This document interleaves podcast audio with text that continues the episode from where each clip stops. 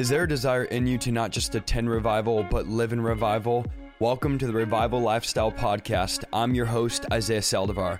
I've been in revival for the last 10 years, as well as traveling and being a part of many revivals throughout the United States. I'm going to be sharing with you how to live a radical lifestyle of revival on a daily basis. That might help. Without further ado, let's talk supernatural. The number's on screen. I need the Jeopardy music because it feels like a race every time I put the number on screen.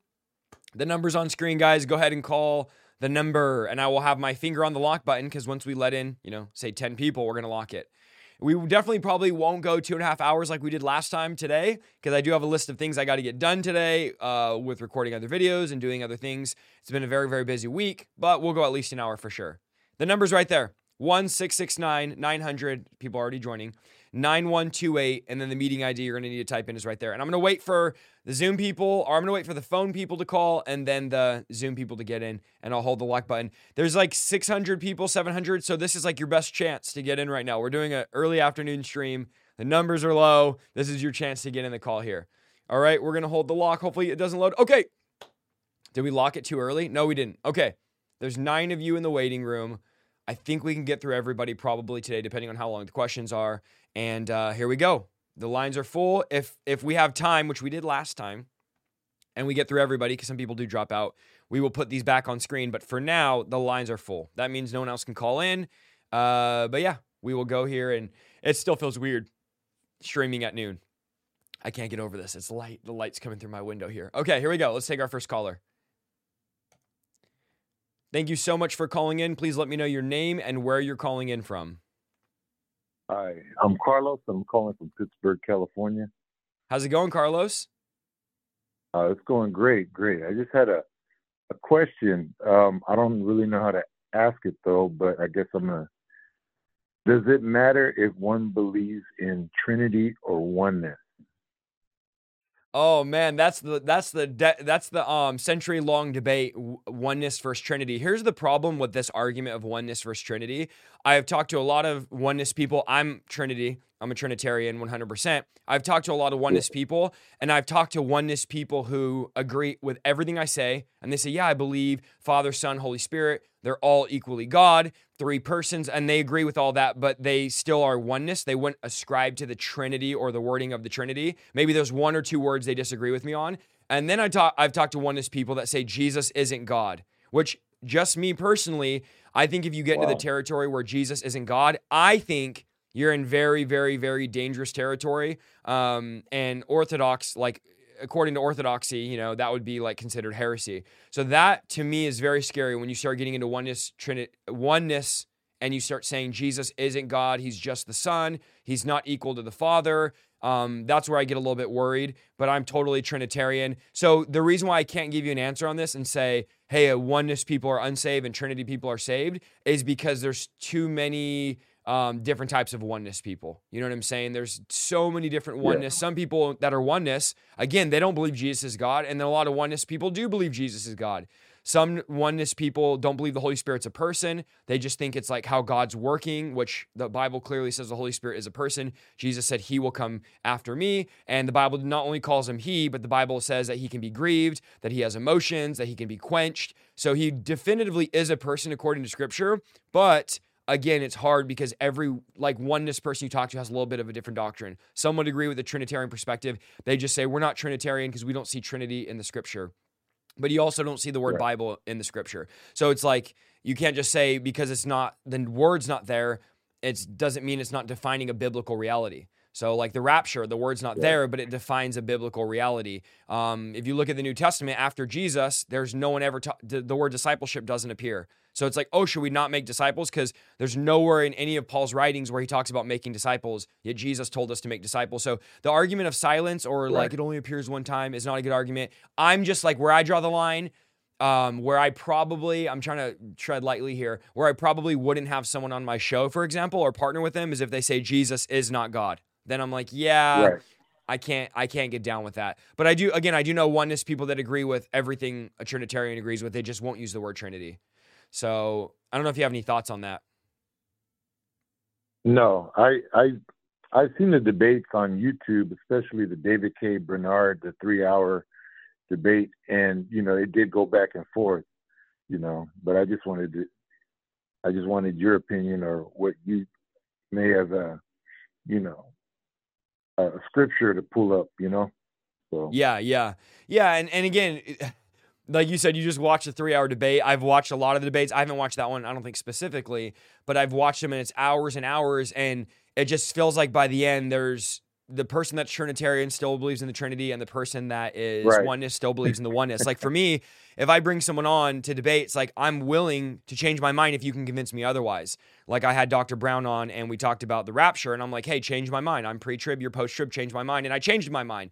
But it's no for me. It's like pointless to bring people on to debate when I know they have no intention of changing their mind, and I have no intention of changing my mind. So it's just an endless argument, basically. Um, so that's why sometimes debates I think could be good. Other times I think that they're unfruitful just because it feels like we're running on a treadmill during debates sometimes. Like it's going nowhere. This has been debated for thousands of years, and uh, it's just so back and forth. This is true. well, and is that guy you that you watched the, the guy you watched the debate oh. on? Does he does he not believe Jesus is God? No, he believes. Yeah, David K. Bernard is a United Pentecostal, so that yeah, okay. they believe in they believe that Jesus is God. Yeah. So. Uh, but they're oneness as well, correct? Yeah, they're oneness Pentecostals. Okay. Yeah. So yeah. they just believe that Jesus is completely different than God the Father, or I mean, what what is their what is their baseline? Like, what what do they argue? Well, they believe they believe that all three are are are one in um in essence to where like David Kennard, uh, David Bernard had said that he's he's a father and that he has a dad, so he's a son too, you know. And in in that aspect, that they're three, but they're still one person. Gotcha. Yeah, and I think for you know, one part, different titles. Yeah, one thing I would disagree with them on there, and I've heard guys say this, like, do you think you're gonna go to heaven and see three different people? That's like they that's like their gotcha straw man argument to Trinitarians. And uh yeah, right. the Bible says Jesus sits at the right hand of the Father. So like how can you sit at your own right hand? Um, absolutely, I believe when we get to heaven, there will be God the Father and Jesus, both equally God, and the Holy Spirit as well. Because again, Jesus is seated at the right hand of the Father. He's in heaven making intercession. So if Jesus is in heaven making intercession, interceding to, with the Father and interceding on our behalf, and he's seated at the right hand of the Father, then how is mm-hmm. he the same person as the Father if he's seated at the right hand? Now I believe they're all equally God, three persons, one God. But again, I wouldn't ascribe to when we get to heaven, there's only just God the Father right? And you know, the Bible talks about seeing Jesus and and his hands and his scars and the Lamb that's in heaven, all of that. I mean, we can go on and on and on. I just don't get with it with the um, oneness Pentecostals when they say like when you get to heaven there's only going to be God the Father or one God. To me, the Bible clearly says Jesus sits at the right hand of the Father. Right. Right. Yeah, so that's hard to reconcile for me, and that's just an argument I would bring. But again, I don't get into these long debates, and I haven't sat and I don't spend a lot of my time studying how to, you know, trying to debate people and trying to get into the apologetics. To me, it's like this is just the way I think of it. And I'll leave you on this. Like there's 150,000 people dying every single day. People are going to hell by the second, by the millisecond. I have friends and family as I speak. Right. It's 12, 20 Pacific time in California. And I have family right now that if they were to get an accident on the way to the store, they would definitely go to hell. And to me, I'm thinking like, can I spend my time building the church, equipping the saints, reaching the unsaved, reaching the New Agers, the Buddhists, the Muslims, the atheists, and using my time to reach people with the gospel? Or do I want to use my time you know, trying to figure out how to debate a guy for three hours on like whether tongues is for today or not. So to me, and I'm not trying to throw shade at people at all because I know some people right. feel like it's their life calling to get in these debates, but I just feel like, man, there's so many souls to be saved, and yet we're here like we make videos about how false each other are in the body, and can a Christian have a demon or not? And we want to make like response videos back and forth, and I'm just like, dude, my cousin's going to hell, like I want to spend my time in prayer and reaching people and preaching the gospel and equipping the saints. I, I just don't want to spend my time sitting here arguing with people on social media about whether like we should still cast out demons. You know what I'm saying? Right, right. So that's kind of where I'm at on it. But it is interesting. It is interesting to listen to and uh, um, watch some of the content. Yeah. And I appreciate your time and God bless you and keep doing what you're doing. Thank you, brother. I appreciate that. And thank you so much for calling in. Bye bye. All right. God bless. God bless you. You know, a lot of people ask me, why don't you debate so and so? I'm like, brother, I have to debate my kids before bed because they get up 14 times because they want to brush their teeth, they want water, they're hungry right when we put them to bed. Like I I am I don't have time. I have four small kids. I'm a part of my local church. I'm posting videos every day. I'm training, I'm equipping, I'm doing verse by verse. Like I'm so busy trying to teach and preach the gospel um, I just don't have time to study for six hours to debate a guy that's not going to change his mind about deliverance or tongues or miracles or Trinity or anything. It's like, hey, you do your thing, and hopefully I'll see you at the gates, brother. You know what I'm saying? Um, to me, it's just a lot of work and time. That's, or is anybody getting saved? You just debated for four hours. Did anybody get saved? Is an unbeliever going to hear that and go, yeah, I want to give my life to Christ? So to me, it's like we only have 24 hours in the day. Where do I want to spend my time? And again, I know I'm gonna get disagreements. People are gonna be like, "Man, you're wrong," but hey, it is what it is. Okay. All right, let's take the next caller here before I go on, get on a soapbox. Thank you so much for calling in. Please let me know your name and where you're calling in from. I'm Kayla. I'm from Gainesville, Georgia. How are you doing? I'm all right. How are you, Isaiah? I'm doing good. What's going on today? I was gonna say tonight, but it's definitely not. Well, ten, I guess for you it's a little bit later. But yeah, how are you doing this afternoon? I'm okay.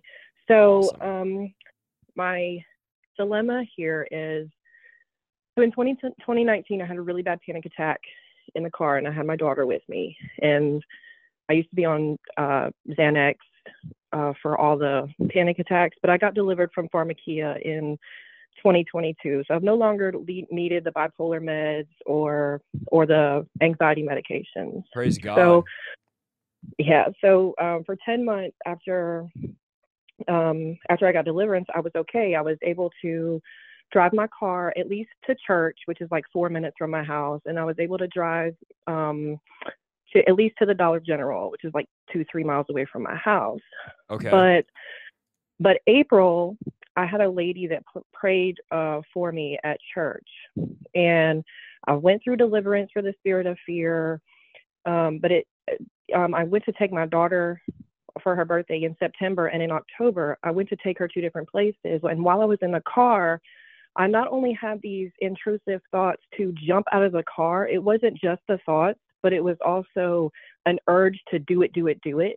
Wow. And I'm like, and I'm like, okay, this isn't me, and I know it's not from God, and I've been through deliverance. So what is, you know, what's going on? Because I pray, I fast, I've renounced, you know, generational curses of anxiety, I've renounced the intrusive thoughts, and and then I, and then I also have this thought of I'm going to go insane and they're going to put me back in a mental institu- mental mental institution, which is where I went to come off of the pills. They're going to put me back in there and put me back on medication. Yeah. And what was your deliverance like? Uh, tell us a little bit about how long was it, who did it, uh, or you don't have to say their name, but like, did they know how to do deliverance? Because that to me interests me. And the reason why I say this is a lot of people say, I went to deliverance. And I'm like, oh, okay, what was your deliverance like? They're like, well, I went to a service and someone prayed for me for like 35 seconds. And to me, that's amazing. We all should get prayer. We should go to these services. But I would say, usually, if it's a case like for what you're saying, where something feels like it's taking over your body and it's telling mm-hmm. you to mm-hmm. jump out of your car or whatever it is to do like you need you need a, a, legitimate thorough deliverance like make sure that thing's out and those that have never done deliverance are not going to understand what i'm saying because they don't know what it means to wrestle they don't know what it means to spend time they don't know what it means to persevere so they do like these five minute drive by deliverances and then they're like, yeah, nothing came out. It's like, yeah, you got to actually wrestle and you got to work this thing out and you got to actually, you know, you got to spend the time. These things are stubborn. If they've been there for years, they don't just come out instantly. Again, no one will agree with me that doesn't do deliverance, but everyone that does deliverance will agree with me. So I know like critics in the chat will say, "Oh, that's not true. It doesn't take long." And it's like, "Oh, show me your deliverance." And they don't do deliverance. So was yours pretty thorough? Were you with someone that like kind of knew what they were doing when it comes to casting out demons? Um, well, I, I drove up to Global Vision, you know, where Pastor Greg Locke, that, yeah. you know, he's, I watch him all the time.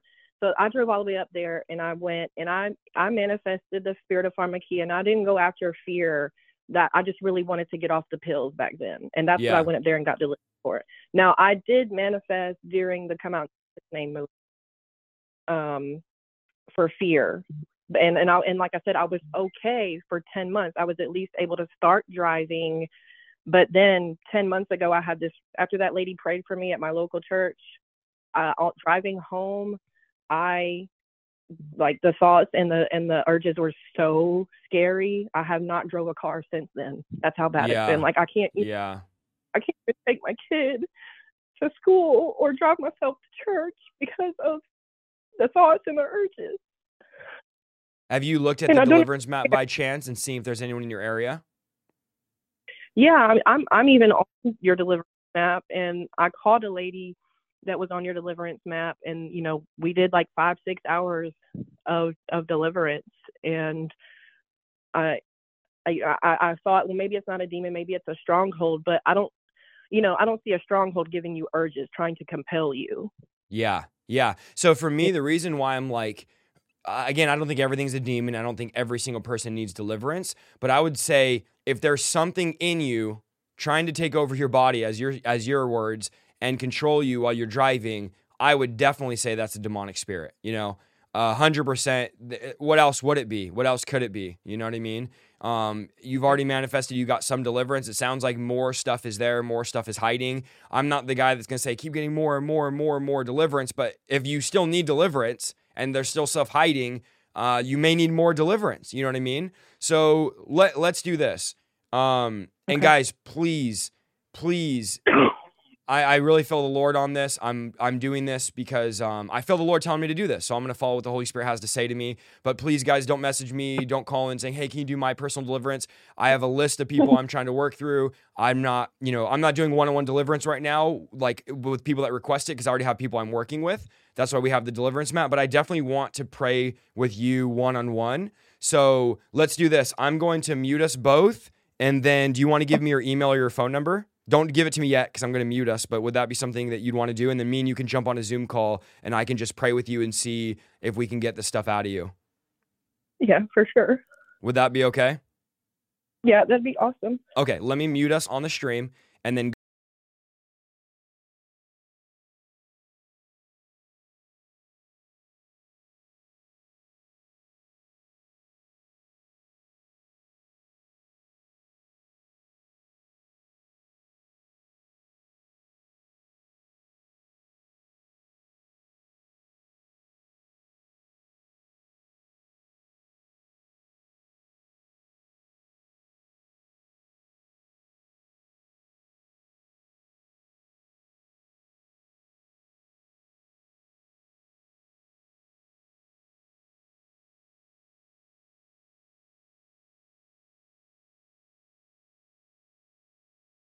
Um, text me or we'll do it. I'm gonna yeah we're unmuted now, but I'm gonna send you a text today. Actually, right after the stream, I will send you a text message, and then we will get on a Zoom call, and I'll pray with you, and uh, we'll come up with a strategy and see see what comes up. You know, we'll ask the Lord for some clarity and some direction, and whether it's healing, whether it's deliverance, whether it's finding you someone on the deliverance map. Uh, but I'm gonna pray deliverance over you on Zoom for sure, just to see Okay. what's there. But to me, I would say, listen, if something's taking over your body, telling you to do something while you're driving, and you're like, I can't even drive, Isaiah, then I think we need to we need to get this thing out of you. I think there's something still there, and that's nobody's fault. It's no one's church's fault. It's no person. Not the. It's not the fault of the lady you were with. I again, I've been in deliverances for hours and hours and hours, and the person still needed more deliverance, and they got a lot of freedom, but it's like, hey, there's a lot of there's a lot to be done here, you know. So that could be that could mm. be the as well. Okay. All right, so I'll be talk. I'll be sending you a text today, and we'll set something up. All right. Thank you, Isaiah. All right, God bless you, sister. All right. Bye bye. Yeah, guys, I think definitely there's more uh, deliverance to be done there. And so we're going to pray. I'll connect with her. Please, guys, again, I, I feel like the Lord's telling me to do this with her. I can't connect with every single person because I have thousands of messages that I get every single week on, will you pray for me, deliverance? I'm one person. We've created the deliverance map for that reason. But when it's this situation, the Lord tells me, hey, you need to pray with this lady, then uh, we're going to we're gonna do it. We're going to do it. I'm, I want to be led by the Holy Spirit. So, yeah, be praying for her, and we're going to believe for complete deliverance here. All right, let's take our next caller here. Thank you so much for calling in. Please let me know your name and where you're calling in from. Hi, my name is Aiden, and I'm calling in from Altoona, Pennsylvania. How are you, Aiden? Oh, I'm doing great, Isaiah. How are you? Good, good, man. How's what's going on today? Um, well, that's the thing. I'm actually not sure why I'm calling. I was in prayer earlier, and I felt like the Lord told me to hop on your live today. Awesome. Do you need prayer for anything, or do you have any specific question, or Yeah, so I like I have a couple things that I have like in my head that I want prayer for, but like I can't like narrow down like one specific one. Like the first thing that comes to mind is like, um, how do you overcome pride? So I guess I can start with that. Yeah, so for me, the biggest way to overcome pride is is prayer. Is humbling yourself before God. It's very hard to be prideful if every single day you get on your knees, submit yourself to God, lay on your face wherever your prayer closet is, and say, God, I honor you. I give you the glory. I give you all the praise. I need you in my life. Like, not praying is a sign of pride, saying you don't need God. Because pride says you don't need God, you don't need help. It's your way. Do it yourself. You're your own God. That's the that's the essence of pride. So for me, the way I combat pride is by reminding myself I'm a no. I'm and I'm not. And this might sound a little bit um I don't know, maybe it sounds bad, but this is what I do. Like reminding myself I'm just a servant of God. I'm nobody special. I don't buy my own press. The numbers don't matter. They don't mean anything. God can raise somebody up in a moment and replace me. I'm like, Lord, I'm I'm a servant to you. I'm I'm a son of yours. Like I I love you. I appreciate you. Thanks for everything you've done in my life. It's just constant attitude of thanksgiving and praising God and then just thanking God for what he's done and reminding yourself like I'm not a big deal you know? Because that's what pride does. Pride wants you to say, you're a big deal, builds up this ego, and you don't need God. You can do it on your own now. So for me, it's like a constant state of thanksgiving, a constant state of reminding myself that no, I'm not some big name, this, that, or that. I'm just a slave of God. I'm just a son of Christ. I'm son of I'm a son of God, and uh, going before God every day, getting on my knees before streams, after streams. Like there's some streams where I just get on my knees after, get on my face, Lord, thank you. I give you the glory, you the praise. That was all about you. It's not about me. Um, because you could get you could get an ego and not even realize it. That thing could sneak up on you. So that's that's what I would say is that constant. I mean, you said you were in prayer earlier, so it sounds like I'm preaching to the choir here. But I think if you get out of that place of prayer, praise, and worship, then pride sets in. Um, it's like Satan. He's like, "Ooh, look at I'm a beautiful angel, and I could exalt myself above God, and I could be praised like God, and I could be in control of all the other angels." And you start wanting a position that God hasn't given you. And we have to all realize, like when the Pharisees were making all these claims, the Bible says that could God not just raise up, like uh, John the Baptist said, "Don't say you're sons of Abraham. Surely God could turn these stones into children of Abraham." Like, don't think you're special. God can literally take the stones and make them children of Abraham and replace you in, in essence. So we definitely don't want to get to that place where we don't need God, where we don't pray, we don't fast, we don't read, we think we're something. Like take heed lest you fall. You know, pride comes before the fall. So the mm-hmm. moment you start seeing pride set in, get ready because there's a fall coming. You know, so that that's that's the thing I yeah. think. Always keeping your pride in check and and staying in that place of prayer is for sure important. Mm, yeah, that's that's really good. I was was listening to uh, a, a VOD or something of yours a little bit ago, and you had mentioned something about um, being a slave to God, and that hit me so hard in my heart because um, that's that's really what we are, and like we we use that term so gingerly because yeah. it's not a very um, okay word to say in in America, and um, but like that's what it is, and so like it that's been something that I've been working through. Like, am I really a, a slave? Am I really a bond servant for God? Like how much of my life am I still in control of?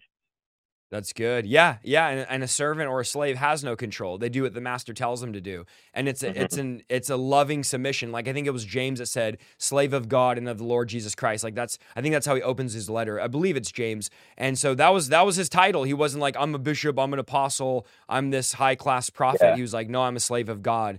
And uh, oh no, I think the stream just cut out.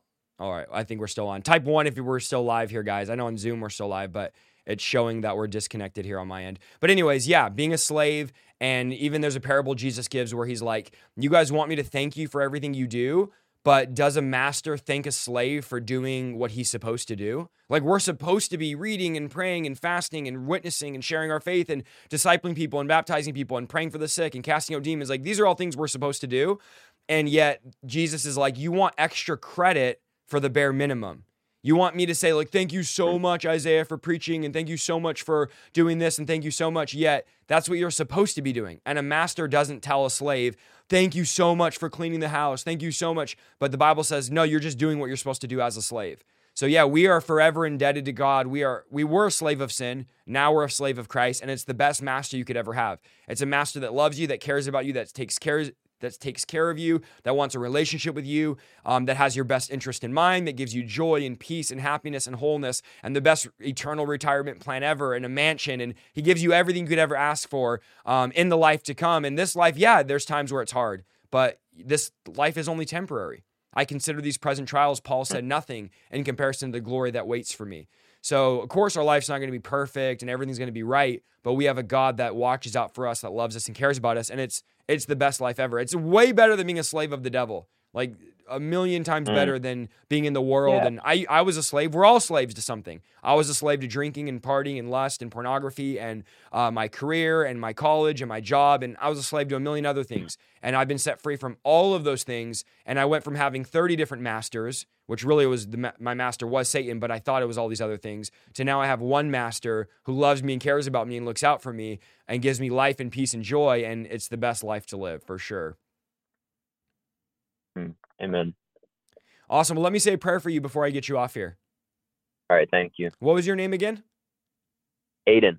Aiden. Father, I thank you so much for Aiden, Lord. Just God for what you're doing in his life, the hunger he has for your word, the hunger he has for prayer. I pray, God, that you would just do something special in him today. Lord, you told him to get on this call. So, Father, I know that you have something to speak to him, something to say to him, something to do in his heart. And, Father, we ask you to do the work. I pray, God, whatever direction whatever crossroads. I don't know why, but I just see Aiden, you're in front of two paths right now. You're at a crossroads in your life where you're literally standing in an intersection. I don't know, it's just an image I'm seeing. And uh, I'm praying that the Lord would tell you what path to take, whether it's I'm going to go here or go there. I don't know if it's a college thing, a relationship thing, a job thing, a, a ministry thing. I don't know. I just know there's two paths in front of you. And I feel like the Lord's saying He's going to clearly show you what path you need to take. You've been asking Him, God, what direction do I go here in this specific area? And I feel like the Holy Spirit saying He's going to show you the right path to take. He's going to make your path straight straight and he's going to make your path clear. Sometimes in life our our our road that we're on gets foggy and it's hard to see in front of us. It's like when you're foggy on the freeway and you can barely see 10 feet in front of you. I feel like sometimes you've had a time where you're like, man, I feel like the road I'm on is foggy and I can't see right in front of me. But I just feel like the Lord is saying to you today, I'm going to remove the fog. I'm going to make your path straight and clear. Keep pursuing me. Keep praying. Keep reading. Keep studying. Keep doing everything you're doing. And God's going to show the straight path, the narrow path, and the clear path. And God's word is not confusing, it's not cloudy. The confusion's being removed right now in Jesus' name, the cloudiness being removed in Jesus' name. God's going to bring clarity to your mind um, and just bring bring direction. I don't know what that is, but God's going to bring direction to you. So, Father, we pray you would speak clearly to him, God. You would direct him along your path and along what you want him to do, God, that you would get ultimate glory, ultimate honor, that we, me and my brother, would continue to be slaves of you and walk righteously before you. In Jesus' name we pray. Amen. Amen. Did that make sense at all so to you, good. bro? Oh, uh, yeah, it was like nail right on the head. I mean, every example that you said, like you didn't know if it was this, this, or that. It's it's all of those things. Awesome. Yeah, man. I just felt that you're at a crossroads and there's decisions you're trying yeah. to make, and you're you're like, Lord, I don't know which one's you. You know, and, and I've I've been there. I'm there right now at an er, at a certain thing that I'm praying about of what I'm going to do for next year and a certain thing that I haven't announced yet. And I'm going like, I feel like I'm at a crossroads, but the Lord's like, hey, I'm going to make that path clear. And so yeah, I really feel like the Lord's doing that for you. You're going to get a peace about it. God's going to speak clearly to you, and you're going to take you're going to take the right road. It's it's hard to be in prayer and reading and fasting and not take the right road. So just have faith, man. You're yeah. you know, you're hearing God, you know, you know what God's telling you to do and just and walk in it. Man, thank you, brother. I really appreciate it. Awesome. Well, thanks for calling in, bro, and I hope to meet you someday. Uh, likewise. All right, God bless. Really, really good question. Well, I guess it wasn't a question, but um, he felt like God told him to call. So, hey, here we are. And I was able to give him a little encouraging word there. And uh, maybe some of you are in that season right now of crossroads, and God will make your path straight. God desires to. He's not trying to hide his plan from you. Just continue to seek him. I apologize. We did disconnect earlier and it kicked some people out. You have to come back in and we lost it for a minute, but we're back. Thankfully, it didn't disconnect fully. Okay, we have like uh, four or five more we'll go through. We're what? We're 30, 35 minutes in. All right, here we go. Thank you so much for calling in. Please let me know your name and where you're calling in from. Hi, this is Erica calling from Los Angeles, California. How are you, Erica? I'm good. How are you? I'm doing great. What's going on today? I just have a question in regards to fasting. Um, when I'm reading through the Bible, I see references about not eating food or drinking water. So I just wanted to get your thoughts if I do a water fast only, like, does God still see that? Or does it have to be no food or water? No, I would And or water? definitely, yeah, I would definitely do food and water. I mean, I would definitely do drink water, um, and do no food. I would say, uh, are you talking about uh, who's fast specifically in Scripture? Are you referring to when you when you see no water? Moses um, that you can eat bread or drink water. I believe it also says that for uh, Oh, I just lost you there. Say that one more time. Uh, when Moses went up, uh, I think to the mountain, he fasted without eating bread or drinking water. And Um, I, I'm well trying to think of how long he was up there for. Uh, uh, keep- forty. He was there for forty days and nights. Okay, with no food and water. Yeah, I'm I'm just looking up the scripture here. Um, Yeah. 49 seems like we're Exodus hungry. thirty-four twenty-eight. Okay, so what, say it again. Ex- Exodus thirty-four twenty-eight. 48. Yeah, I don't know why I wasn't um, familiar that he didn't drink. I wasn't aware that he didn't drink water. Moses was there 40 days and 40 nights without eating bread or drinking water. Um, yeah, to me, when I read this, I would definitely never recommend anyone do this. I think they say you can live without water for like three to five days. This is 40 days, and this was a very special moment of him going to a mountain to receive the Ten Commandments. So I wouldn't take this as normative and say this is a prescription for every believer to do a 40 day fast. I would tell no one to do a 40 day fast unless God told them to do a 40 day fast. With that, and I'm talking just food. I'm not talking about like not drinking water. I'm talking about I would never tell anyone unless God's telling you don't do a 40 day fast, no food. I would never recommend anybody do a, a no water fast for 40 days because you will die unless the Lord tells you to do it. Again, if the Lord clearly speaks to you, like he was speaking in Exodus, where he's meeting with these people face to face, specifically Moses was literally meeting God face to face, getting direct instruction from God. Now, that's not really the way the Lord functions in the New Testament. Of course, God can meet with people and people can encounter God and have these radical experiences, but usually it's the Holy Spirit speaking to us in a still small voice. It's not like a face to face. This was a total supernatural moment in history. Let's just say it that way, right? It's not every day that uh, none of us are going out getting 10 commandments on mountaintops anymore today. So, yeah, I would never recommend any more than a day or two with no water. And I wouldn't even recommend a no water fast because literally after three days you can die. So that would be special. Now, Jesus, um, I believe Jesus drank water. Was that is that correct? Does it say? Yeah, he fasted 40 days and 40 nights. Well, it doesn't say if he drank water or not. I would have to look that up. Yeah, but it's not specific. yeah, I think Um, that's the Paul only time in the Bible. Acts, Yeah, you have another reference? uh, for Paul. Yeah, you said Oh Paul in God. Acts. Yeah, I think it's nine. Hold on one second. No problem. Acts nine.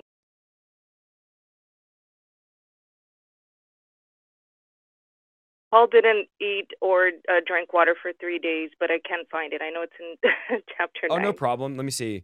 You said Acts chapter 8? I think it's nine. Okay, let's see.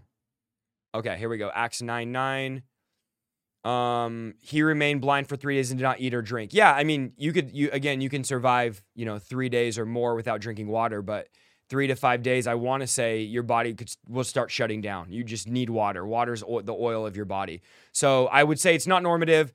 Again, we got to remember Moses was on the mountain with God, like with God. God was sustaining him. You know what I mean? He's directly with Yeah. God in his presence in a special way.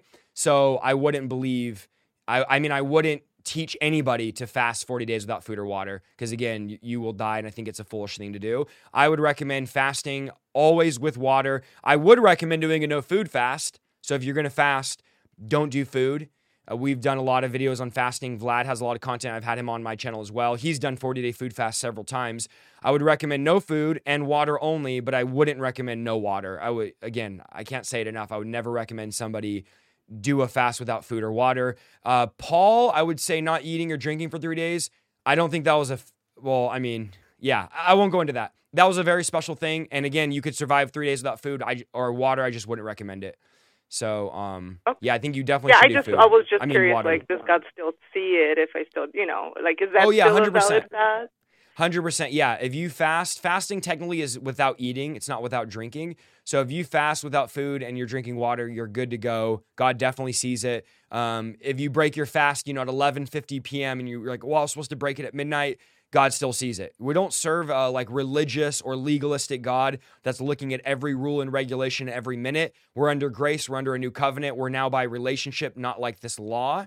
So I know some people go like, I'm going to break it at 12:01 p.m.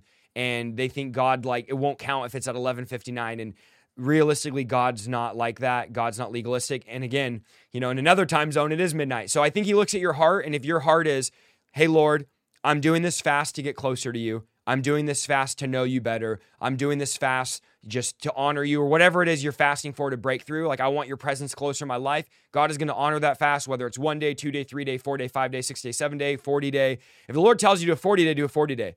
But I but it's not a normative thing where people are walking around doing 40 day fast. And it wasn't normative in scripture as well, you know, to do just 40 day fast. Like we just don't see the disciples making a lifestyle of 40 day fasting. So I definitely would say, um, yeah, another person said Esther did a three day no food or water. So it seems like three days apart from Moses was the max. I, I wouldn't even recommend doing a three day with no water unless the Lord specifically speaks to you. And at that point, my opinion doesn't matter. You know what I'm saying? If the Lord tells you to do something, Isaiah Saldivar's opinion goes shooting right out the window. Um, but for sure, you need water. All right. Well, no, it was just a quick question. Awesome. well, so thank, it's interesting. This. It's interesting because I wasn't even, you know, I, I, again, I've done teachings on this, but when you're, I haven't done a teaching on this in almost a year. I didn't even look to think that Moses did no water for 40 days. I didn't even know that. So it's interesting to look up the scripture and go, oh, wow. Of course, I've read that before, but I didn't, it's not in my mind of like thinking about it. So I'm glad you brought it up. Great. Okay. Well, thank you. Thank you thank so you. much. God bless you. God bless okay. you. I would say too, guys, those of you in the chat asking if you can drink a smoothie. Um, here's the thing: if you're gonna fast and then drink smoothies that are as much calories as eating, and you're still like not hungry and you're still not sacrificing, it's probably not a super legitimate fast. Now, if you are fasting, you know, a couple days, only liquids, and you're super hungry and you're at work or you absolutely need the calories, then yes, God is not to smite you down. Again, it's not legalism for drinking a smoothie, drink the smoothie. It's totally fine. But I would say if you can, try to do water only. But smoothies are fine. There's days where I I usually don't eat days that I go and preach or even days I stream. A lot of times I don't eat and I'll do a smoothie. I'll get a Jamba Juice or something. And it's not necessarily that I'm fasting. It's just kind of like I've consecrated my day to God, which I guess is fasting. But I'm um, really dedicating to Him in that day and spending time in prayer and the Word and not eating. I don't even have a desire to eat, to be honest with you, but I'll get like a smoothie or I'll drink like I have these little yogurts that are like this big, just yogurts with like 100 calories. that have some vitamins in them. I'll drink one of those just to get something in my stomach. But yeah, definitely there's a lot of different ways to fast. Water for sure. I would I can't say this enough, guys. Please let me be clear. Make sure you're drinking water. I would never recommend anybody doing a fast without water. If the Lord speaks to you, then you're not there's no reason to even listen to what I'm saying. But yeah, drink water, please. Uh, that that passage in Exodus is not normative. It's a command for Moses, and he was with God. He was with God on a mountaintop. So water, I think, was probably the last of what he was worried about. You know, if you're on a mountaintop with God and you're fasting uh, for 40 days with no food and water, I, I think you'll survive. I think uh, God can sustain you if you're literally with God Himself there. So yeah. Uh, Vlad did a 40 day with no food and no water. No, Vlad definitely drank water. Uh, Vlad did not fast for 40 days with no water. He did no food. No one is fasting 40 days with no water. You will die. Let me let me look up how long you can go without drinking water. But nobody's doing 40 day about 3 days without water. Um how long can you live without water? You can only live a matter of days without water before getting severe dehydration. 3 days, 1 4 days. Yeah, so Vlad, nobody you guys know did 40 days with no water except for Moses, which you don't know Moses, but yeah. Don't do 40 day water fasts because you will literally die unless the Lord specifically tells you to. And even then, um, I think it would be foolish. I don't think the Lord's going to tell you to do that. But, anyways, that's another story. Okay, let's take the next caller here. Thank you so much for calling in. Please let me know your name and where you're calling in from. Oh, um, hi. Hello. I'm sorry. Um, okay. Hi, my name is Jenny. Hi, good, good. I'm sorry. I was waiting, so I was in some yard work. Oh, no worries. I know it's like you're waiting for you to pay your water bill and they put you on hold for 40 minutes. No worries. No worries. Thank you. Um, yeah, my name is Jenny and I'm calling you from Mesa, Arizona. Awesome. Well, thank you, Jenny, for calling from Arizona. And uh, what's going on this afternoon? What can I? What what would you want to talk about? Well, um, okay. So I was thinking how to word it and everything, but to start over, just just to start, um, I want to thank you, you know, for the opportunity. And um, I uh, went to see you uh, Without Walls Church. Oh, and awesome! I awesome. had yes, and I had a petition in my heart um, about my son, and I was hoping that you were able to pray for him. And I remember that at the end of the service, um, you started praying, and you know, you got off the stage, and um, you asked us to not hold, like not grab you, not get a hold of you. That if you felt it, you were gonna go and pray. And I was there standing with my son. Um, he's 10 years old, and he's really sensitive um, for um, spiritual, um, the good and the bad spiritual, and um, I remember that he just started sobbing and crying and crying. And I just remember praying um, to God that I, I was, you know, hoping that you would, you know, get nearby us and pray for him. Um, and you did, you did. You you um, started praying for him. And I remember that um, the words that you said really touched me because I knew um, I, I trust you a lot. I've learned a lot from your um, awesome channel, from your lives, from your testimony, and I knew that it, you would bring me the word of God for my baby because we've been struggling for years. And I remember when you were praying for him, you said um, he has joy. You said to anxiety to get away from him, um, depression, the spirit of sadness to get away from him. You told him that he has joy. And I remember that we were both sobbing. And ever since that day, um, it's been a lot better. So I want Wow. to thank you for that. That's Thank you, awesome. thank you Thank so for much. sharing that. That's amazing. Yes, and um, well, it's him the reason why I'm calling. Um, I also wanted to give a shout out in case my sister and my cuñado are listening, Fernando and Leslie. Um, they are devoted listeners of your awesome. channel. Shout out to them. Yes. Shout out to them. That's awesome. yes, um, my also um, my cuñado got delivered through your deliverance map uh, Without Walls Church as well. Awesome. um, and he was able to stop smoking, stop smoking, um, you know, the green stuff. That's amazing. so yes, it is, it is. Um, they're doing so much better as well. Well, I'm gonna get direct to the point. Um, so I have um, three sons. Um, the middle one, he's 10 years old. Um, you know, I conceived him when I was really young. I was about 20, and um, his dad he um I wasn't a Christian back then, but I remember him sharing a story with me about how he was tormented um by I didn't know back then that they were demons. Now I know.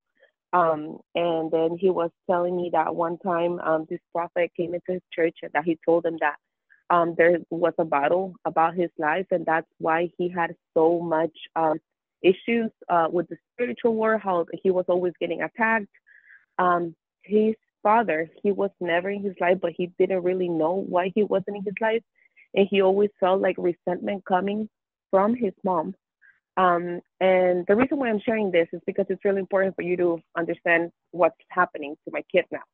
Um then um long story short turns out when he met his dad he ended up being a pastor of a church in new york. Um but the thing was is that he has a line where he prays for people and he also has an online church and he has a church where he actually like goes and preach. But he lives a double life. Um uh, right after he preaches and i saw this with my own eyes. Um i went to new york you know we had a little time together over there. And right after he he goes to church he goes and he changes his clothes and he acts like a woman. He's Wow. completely trans. Ugh. yes and it, it it was it was crazy to me. It was um sad. It was disgusting to think that all these people are putting stress on him and he's just really um deceiving them you know and That he changes crazy. his voice. Yes i know i know. He changes his voice immediately. Um i remember that he was praying for someone to the phone and then right after he finished with the praying he switched the lines and then he was talking to this other guy like if he was a woman. I was like Wow. what is going on? I was completely I, I was completely shocked. Um well this relationship obviously didn't work out because this guy has had so many issues. Probably still has some until this day. Um, but I remember that um, when I decided to not continue with the relationship, I found out that I was pregnant after I um, finished that relationship. And honest, uh, being honest, um, I I never thought that this that will get will you know will get to me. I never thought I was gonna be that person, but I honestly did think about getting rid of the baby. Um, I was so scared. I already had one. I was so scared. I'm like, how am I gonna be a single mother? Um, people, I mean, again, because I was already, you know, from a failed relationship when I was very, very young. And um, I was, you know, just thinking about the prejudice that I was gonna take from people and, you know, obviously my life. I was so young, I was going to college and um, I was just so scared because this guy came from this crazy guy out there in New York, and then his dad was even more crazy. And I'm like, oh my God, what if I have this kid and this kid's crazy? But back then, I wasn't even thinking about the spiritual or nothing. I honestly just thought that he had like mental issues. Wow. And I was just scared that my baby will have that too, and I just didn't know how I was gonna do it.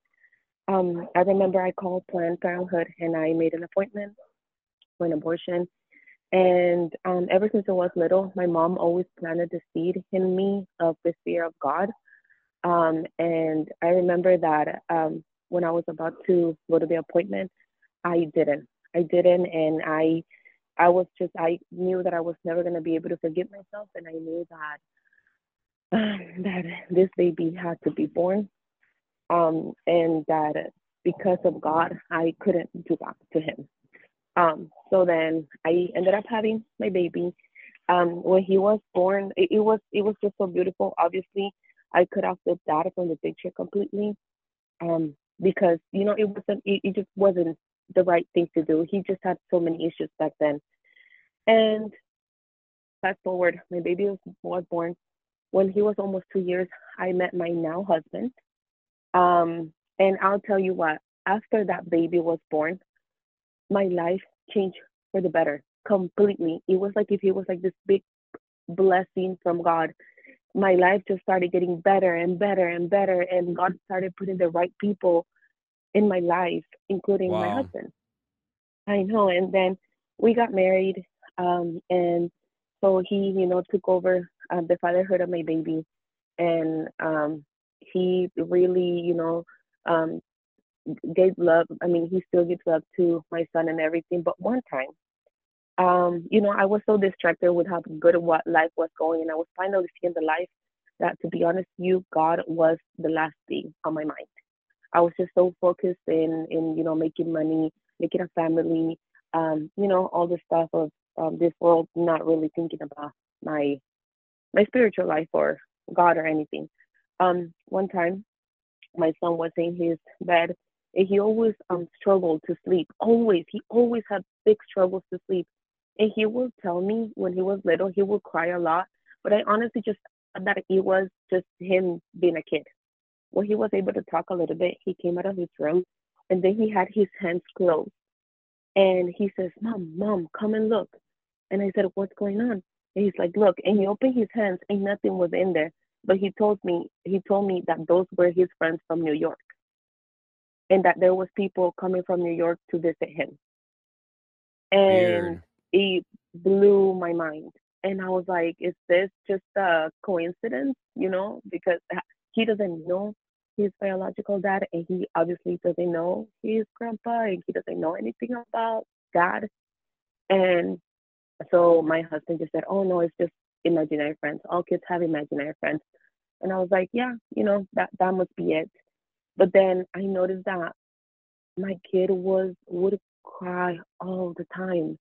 Um, and he was he just had like this depression that it wasn't normal for a three four year old to be depressed about. Um, he has issue. He had a lot of anxiety at that young age. He had a lot of depression. Um, he was always sad for something, and he struggled a lot to sleep. There were nights where he would only sleep two to three hours, and then he would be afraid to fall asleep because he would say that his friends from New York will come and visit him. Oh. Um, and um, he will tell me that on his room. I remember that sometimes I will go to sleep in his room. I honestly didn't never ever felt anything. Um, but he will like he will point out and he's like, Did you see that? And I'm like, I, I saw what? He's like, That is looking at me. He's like, Turn off the light. You're gonna see it. It is it is looking at me. And I would turn on the light, but there was nothing there. But he was he would shake. He was so scared. And then um fast forward about four years about three or four years after that, um, I went to I, I we moved we bought a house um, my neighbors uh, in, from, you know, my neighbors um, in the front, uh, I'm sorry, my neighbor in, uh, here, um, she goes to church. She's Christian. Um, her um, husband's a co-pastor from this Pentecostal church. Um, and she took my, I, I remember because uh, her kids are the same age as mine. So one time they invited them to church and they went and um, I remember that she came back and she said, Hey, um, I wanted to talk to you about Alejandro. And I was like, yes. I'm like, what's going on? And I thought that he did something, you know, but she was telling me that as soon as he, as he stepped into church, he would not stop bawling. He was just crying and crying and crying and crying. And that he, when the pastor made a call, he went up to the altar.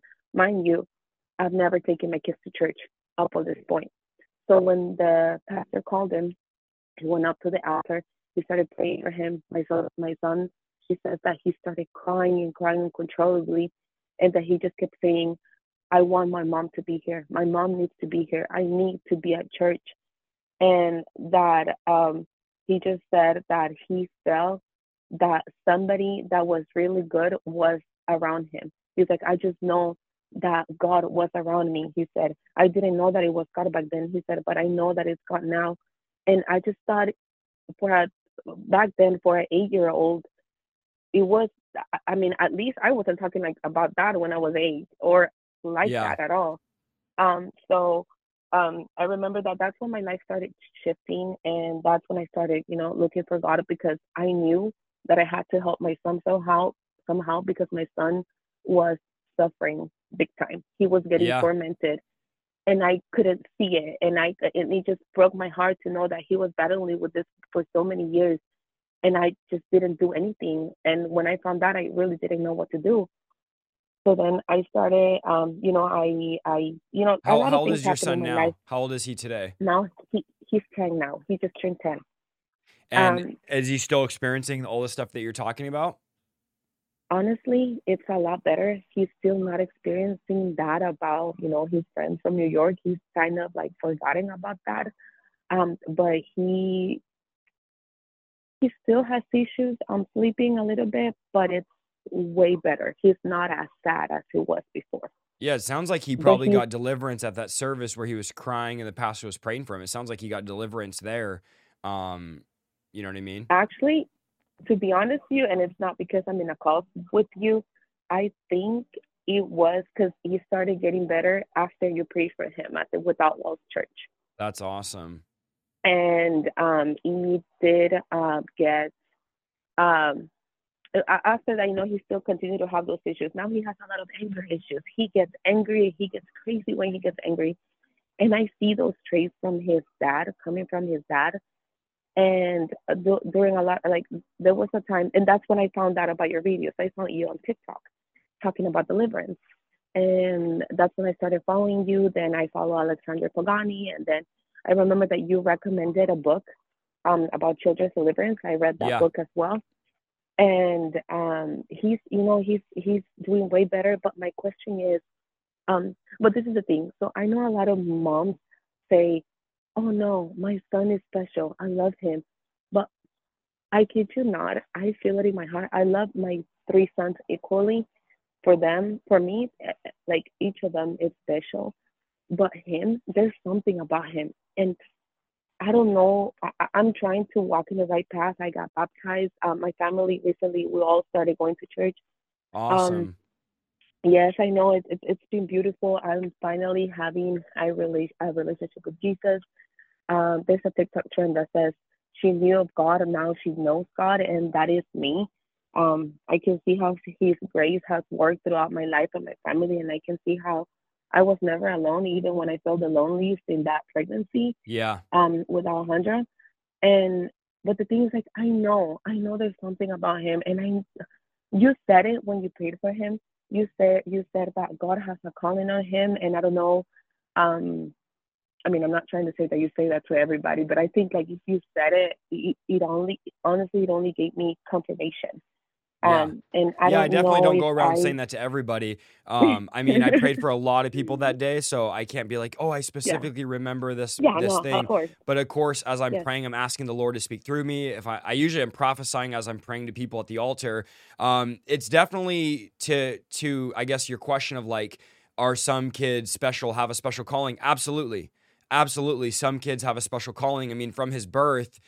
God, God spared him. You know, you were going to go get an abortion, as you said in your own words, and you're like, no, the fear of God came over me. I had it scheduled and I canceled and didn't get it. So, 100% God has a special calling on certain people, and uh, the devil knows to an extent.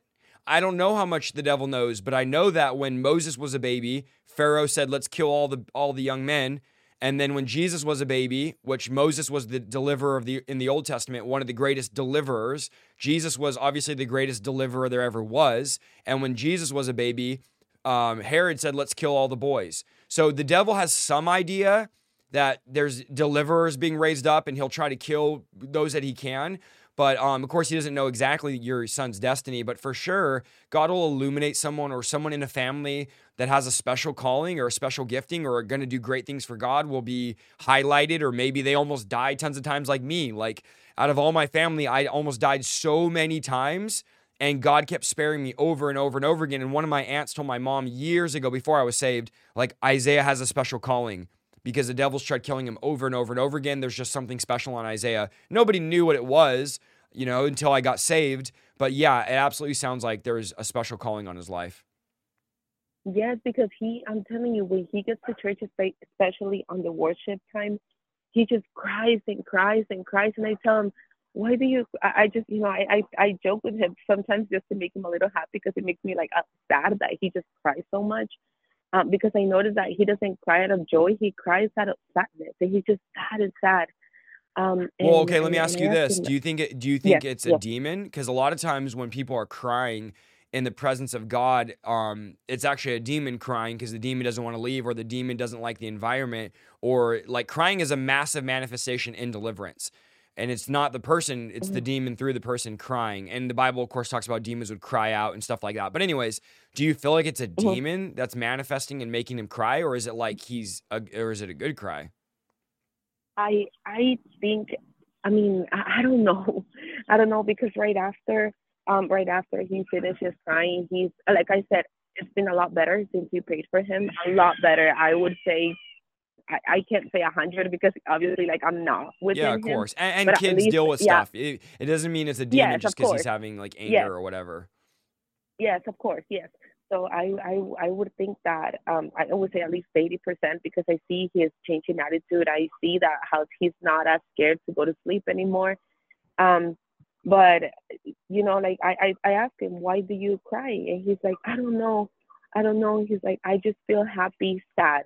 That's what he tells me. I feel happy, sad. So I'm like, okay, like what do I do with that?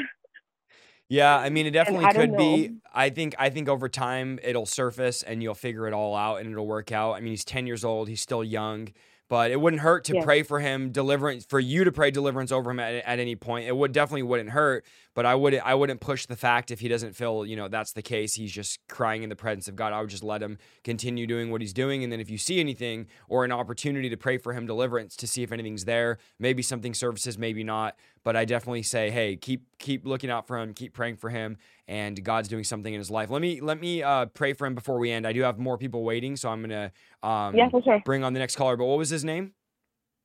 Alejandro.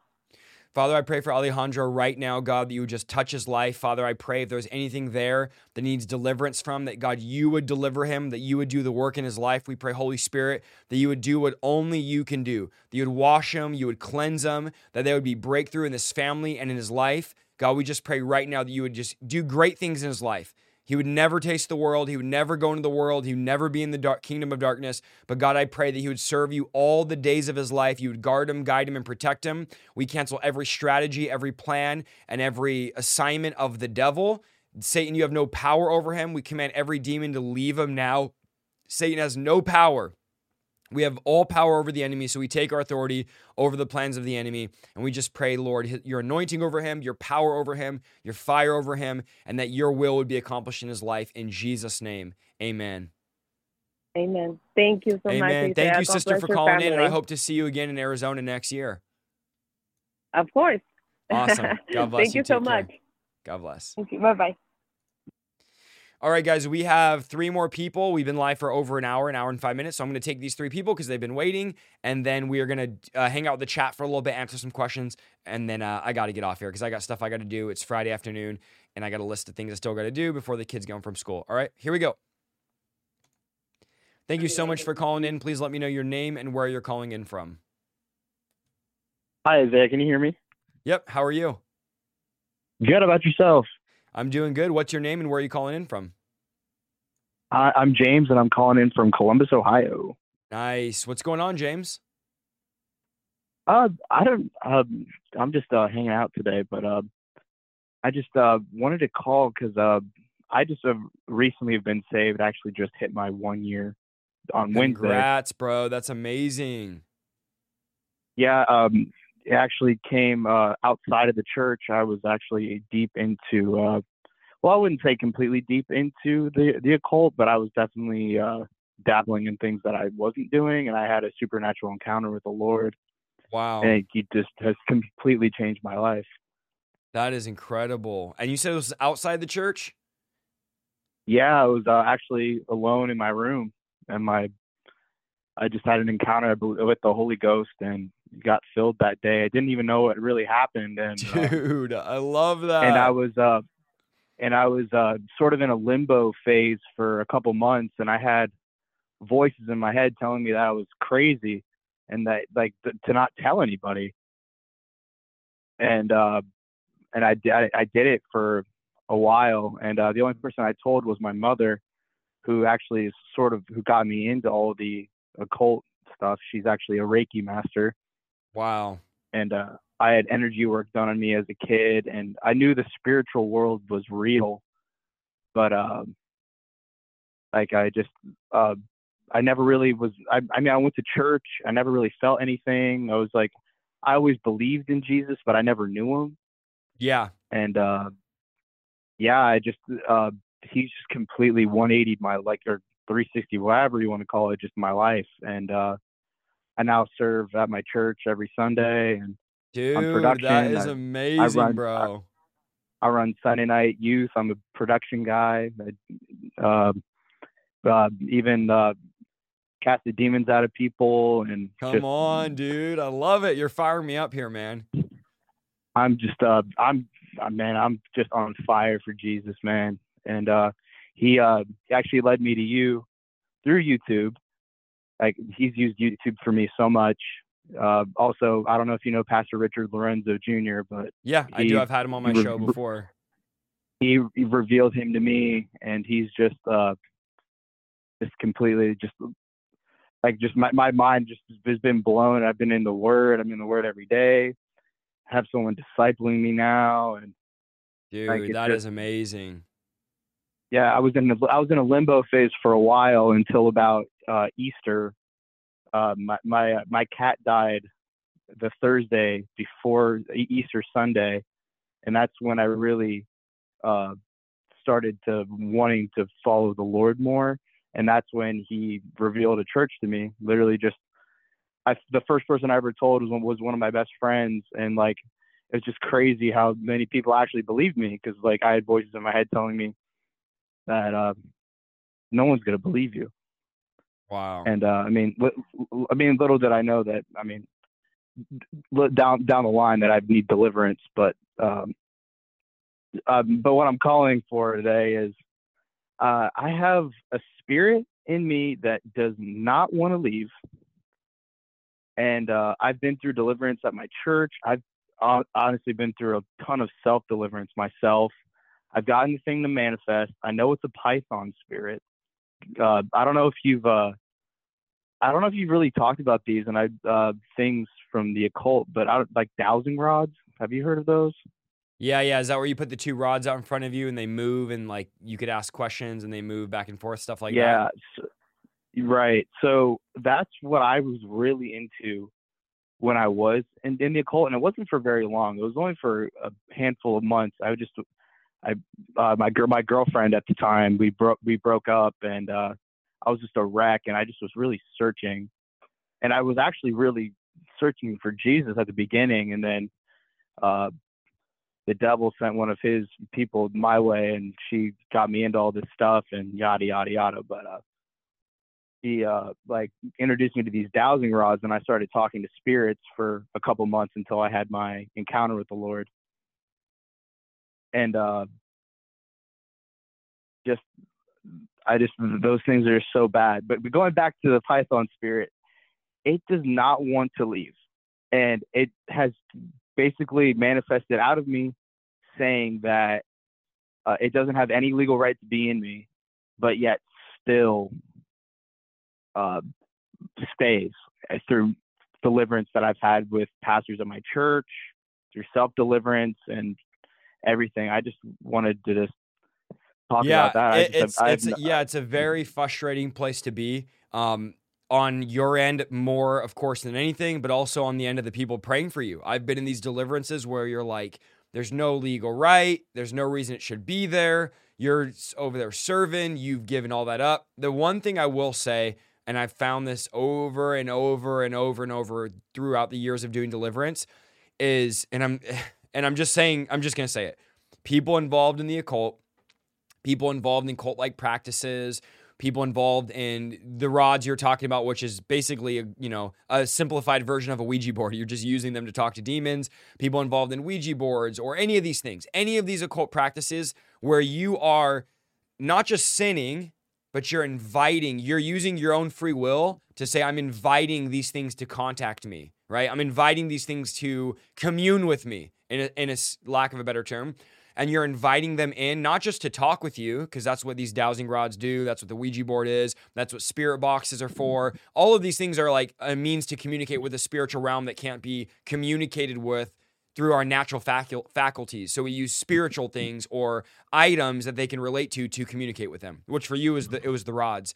Is you're actually not just talking with them, and you know this, but you're giving them an invitation to live in you. I mean, you're literally mm-hmm. giving them an open door to come and live inside right. of your body. So for whatever mm-hmm. reason, I'm not, I don't know it all, and I can't explain every principle in the spiritual realm. Nobody can. For whatever reason, those spirits are way more stubborn than someone that says, "Yeah, I was never in the occult. You know, I dabbled in I was watching pornography, I was doing some drugs, but that was it. I was never in the occult." And then we do deliverance on them, and the demons there from some type of unrepentant sin or whatever it was. Then you have people you deal with in the occult, and it's just it's just much longer, much harder. The demons are incredibly stubborn. I don't know. I don't know exactly why that is. It seems to be a mix of free will. You know, you giving them your free will, basically your decision to bring them in them being invited in, you giving them permission to dwell in your body, and then it's just so hard to get them out of to get them out of your body, you know? I have a video on like why demons don't leave, why deliverances fail. I have another video on like stubborn demons, and there's like some reasons we can give and some ideas and like different things I've taken through, you know, 13 years of casting out demons. But at the end of the day, sometimes I'm just gonna tell you this way these type only come out by prayer and fasting. And that, and here's the kicker that's not just on the person receiving deliverance, it's also on the person doing the deliverance. And in the in the story I'm telling you about of the boy that the disciples couldn't deliver, it was actually not about the boy because his father ends up confessing he had unbelief and then he says jesus help my unbelief and then jesus delivers the boy and then the disciples say why couldn't we do that? So these are now the people doing the deliverance okay asking why couldn't we get that demon out? And then jesus says this type only comes out by prayer and fasting and really a greater translation would be like this type of spirit or this level of spirit because we know not every spirit's the same. The Bible says some spirits are more wicked than others, and that's in Matthew 12 where the demon says, "I'm going to go get seven of my friends more wicked than than me." And they come back and find the house to be worse than it was before. So, anyways, I say all that to say sometimes it's on the people doing the deliverance. They need to they need to pray and fast, you know? I think a lot of people um, are very casual Christians and they want to do deliverance and they want to heal the sick and they want to disciple people and they want to baptize people, and that's all great, but they're casual Christians. they're not actually praying, they're not actually fasting, they're not actually reading, they're not involved, they, they don't have a relationship with the Holy Spirit. So it's like, man, it's like a, it's like a soldier going to the front lines without no training at all. No, he doesn't even know how to use a gun. And he's like, bro, what are you doing trying to be at the front lines and you've never even shot a rifle? And that's where casual Christians become casualties because they haven't spent the time. And so Jesus says, yeah, this type only comes out by prayer and fasting. So that's another thing. I'm not trying to blame anybody that's prayed for you or say, like, hey, they, maybe they weren't. But at, at, to a certain extent, sometimes you need to do this. You get a group of guys together, or guys and girls, whatever, and you say, hey, guys, I, I really need this breakthrough. Like this demon has not left me. I've gone through deliverance. Like I'm I'm serving God. I'm fasting. I'm praying. I'm going to church. I'm doing everything. I'm on fire. But there's something in me from my past, from uh, doing the, the rods or the Ouija board or whatever. You were in the occult. You know, your mom, like you said, was doing light work on you. So you go, hey, I need to get free. Will you guys, you know, commit to three days or two days of fasting with me and prayer with me? I really need this. And then after those, we could get together and pray and and get this thing out. That's what I would recommend. Trying to find that. Of course, you can continue to seek deliverance and do your uh, self deliverance, and God can deliver you, right? Like at any point. Right. But I th- I think just from talking to you for a few minutes, obviously I, I haven't met you or been there, but I think you're dealing with uh, a strong demon, a high level demon. I don't know how else to say it. I know people hate that. They're like, what? There's different levels. Well, yeah, the Bible says there's some that are more wicked than others. There's ranks, principalities, powers, rulers of darkness, spiritual hosts of wickedness. These are ranks. These are categories of demons. You know, a principality is not the same as just a regular demon that lives in us. So it seems to be you might just have a strong spirit there, and um, you need to go through that time of prayer and fasting and and breaking this thing. You know, really, I mean, essentially starving Right. this thing, starving this me, starving this thing. Because who can bind the strong man but the stronger man, who's Jesus? Like we need God's help. We need God's divine intervention. And I've seen people get breakthrough in this area through prayer and fasting, and then saying, "Hey, let's try this again after we fasted or prayed for a few days." Does that help at all, or is any of that making sense to like what Yeah. you're going through, or am I or am I missing it? No, yeah, you're hitting around the nail. I just uh, I went through like a little, like I did a, a little fast last week, around two days. Once I started like rolling around the second day, that's when I was really starting to get spiritually attacked. I've been deal dealing a lot with spiritually being attacked spiritually ever since I've really been coming out as like being able like like like I started praying in tongues like a couple That's months awesome, ago after bro. watching after watching Pastor Vlad's uh one of Pastor Vlad's videos about how to speak in tongues. Wow. And like I was just like like right at the end I was like I just literally just was up to God and just literally started like just out of nowhere just like went That went on a tangent like 30 minutes. And it's just like wow, this is this is nuts. And like this isn't really stuff that goes on in, in the church that I go to. Uh, Yeah. Anyway, like like you know, the gifts are there. They just don't really uh, show the gifts. They don't really have any altar calls. It's it is a bigger church, yeah. but uh, the, I, I definitely feel like it's a very it's an anointed church. I definitely Yeah. know the Holy Spirit's there because the Lord pretty much put, put picked me up and plopped me there, and I've just been been going through all this stuff, and there's just been like a complete and utter light to all these people at my church, and just made so many friends and Yeah. but uh, to leave uh like just to leave us here, uh, my mom actually just uh got delivered about a week ago. that is amazing, So, bro. uh, your your testimony just keeps getting better and better by the minute. That is Oh, it's, amazing. it's a lot. It's a lot longer, but I just I don't want to give it. Um, dude. That is um, amazing. I know I know there's other people in the chat, and I don't want to hog the hog the line. It, it, it, there's a lot more that's happened, but uh, I've just been going through a lot of spiritual warfare. Been getting a lot of dreams. Um, don't know if it's from the enemy or if it's from God or if it's myself. Just Yeah, and I, th- I think when you get delivered from this specific thing, I think you said it was Python. I think when you get delivered from that as well, there'll be there'll be a lot more clarity. Like one thing people always say after deliverance is, "My mind is so like empty in the best way," because my mind was flooded with these thoughts and other voices and other ideas, and now it's like, man, I can actually Oh, think yeah. for myself. You know what I'm saying? I don't have the confusion. I don't. I don't have the weight. I don't have the other things in me, and and that's part of getting deliverance. It's part of getting free. And I already know that, again people that don't do deliverance, people that don't believe in deliverance, or they don't think that it should be happening anymore today, which is ridiculous. But oh, anyways, they're gonna real. yeah, they're gonna hear us and be like, oh, more deliverance. But it's like these are ri- this is real. You're a real person going oh. through this. And sadly, a lot of these guys wouldn't know what to do if somebody manifested in front of them. And Jesus wouldn't just say, "Oh, that's not real." Jesus would cast the demon out. It's like so. I really, I really think that um, what you're going through is real. You guys are in, you're in revival right now with your mom, with your family, with you, with the church. What God is doing, and I would just keep putting gas on that fire. Do a couple day prayer and fasting, and and go through another, go through more deliverance. Which again, for those that are like, "Oh, more deliverance." Deliverance is just prayer. We're literally getting together and praying and taking our authority over the enemy.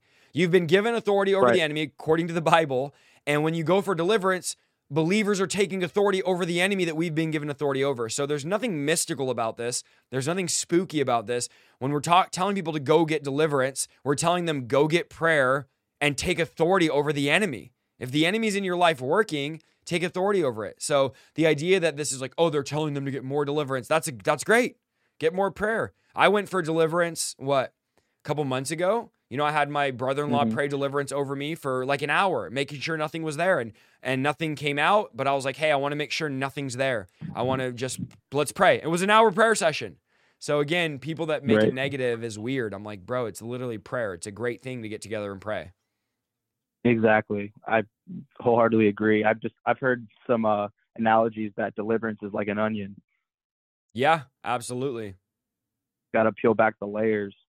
Yeah, and it is, and it is, and it's it's only something that's you understand once you start doing it. Because someone that doesn't do it, I can get why they're like, well, it shouldn't take long. It's like, yeah, that's great to say, but when you actually do deliverance, you'll realize that's that's just a cute saying. That's literally all it is. Because it does take time, and it Right. does. It is like when a demon's stubborn. What are you gonna do? You know, if a demon's like, I'm not coming out, and it stays there, and you're praying for 30 minutes, and it's still not coming out, do you just give up and say, well, it's supposed to be quick? well, it wasn't quick. You might think it's supposed to Right. be, but it wasn't. So let's let's fight. Let's get this thing out. Let's work together here. Let's let's let's uh you know persevere. We're not going to give up. If the battle's long, it's like soldiers don't go to battle and say, "Well, it took more than 3 hours to take over. We're going home." No, we're going to fight until we take over. We're going to gain the we're going to get the victory here, you know. Right. Yeah. so anyways, I- I'm going to um I'm going to bring on just the next person, but bro, you have an awesome testimony. I would love to meet you someday. I just think it's amazing what God is doing in your life. I want to encourage you to keep going. I love it, man. I love it. Be be excited where you're at. You know, these days I look back 13 years ago and like, man, if I could only I wish I would have uh I wish I would have really savored those early days because they pass by so fast and you're going to blink and be like, yeah, I've been serving God 15 years. But these early days where you're at right now, they're just so exciting and beautiful and uh, special. They're special. So take take advantage of them and, and just enjoy being a Christian, enjoy what God is doing and continue to be just full in for God like you are, man. It's awesome. I love to hear it. I'm super encouraged by by your whole story. I know one day we'll meet, and Absolutely. I and I will. I, I hopefully you remember me. I know you talk to a lot of people, but Oh, I'll remember you, you know, bro. I- Just be I- like, I was the guy and, and tell me your story. I'll remember you. For sure, for sure, I'll have to. I know the Lord will uh, place us together when it's time. No doubt. No doubt, bro. Well, thank you so much for calling in, man. Awesome. God bless. All right. God bless. Yeah, guys, I apologize for the connection today. We just had 1,200 people and it kicked 600 people out on YouTube. I don't know. I don't know.